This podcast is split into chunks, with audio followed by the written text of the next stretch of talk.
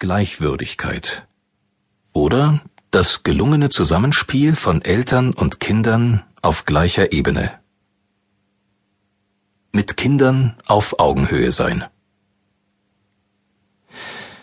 Gleichwürdigkeit ist ein Begriff, den ich vor rund 20 Jahren geprägt habe und der mir als der passendste erscheint, um eine der entscheidendsten Qualitäten in zwischenmenschlichen Beziehungen zu beschreiben. Gleichwürdigkeit bedeutet nicht Gleichheit, das auch im rechtlichen Sinne gebraucht wird, und auch nicht Ebenbürtigkeit, das im heutigen Sprachgebrauch gleich stark bedeutet. Gleichwürdigkeit in Beziehungen bedeutet nach meinem Verständnis anzuerkennen, dass alle Menschen, egal welchen Alters, von gleichem Wert sind und die persönliche Würde und Integrität des anderen zu respektieren.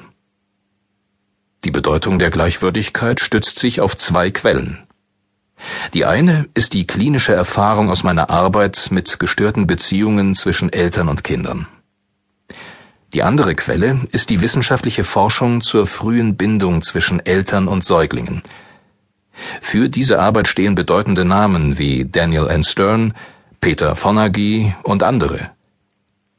Eine ihrer Schlussfolgerungen ist, dass die gesündesten Beziehungen sich dann einstellen, wenn die Beziehung eine Subjekt-Subjekt-Beziehung und keine Subjekt-Objekt-Beziehung ist.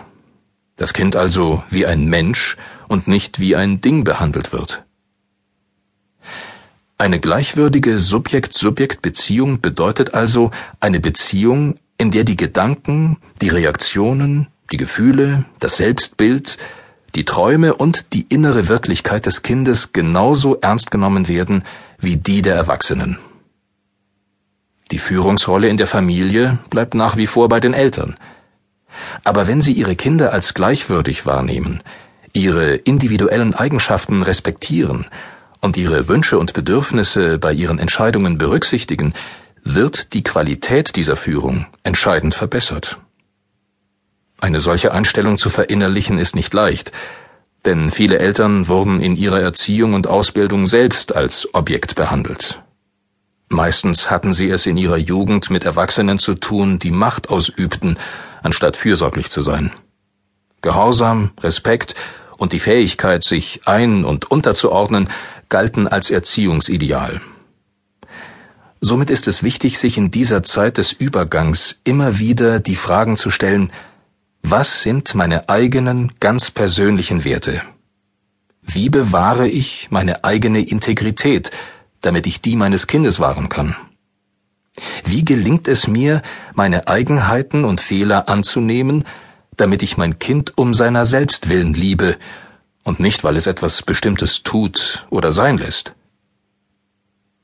Gleichwürdigkeit ist ein dynamischer Prozess. Etwas, um das wir uns jeden Tag aufs Neue bemühen sollten. Es lohnt sich, denn Gleichwürdigkeit ist die Grundlage dafür, dass Beziehungen ein Leben lang von Vertrauen und Liebe geprägt sind.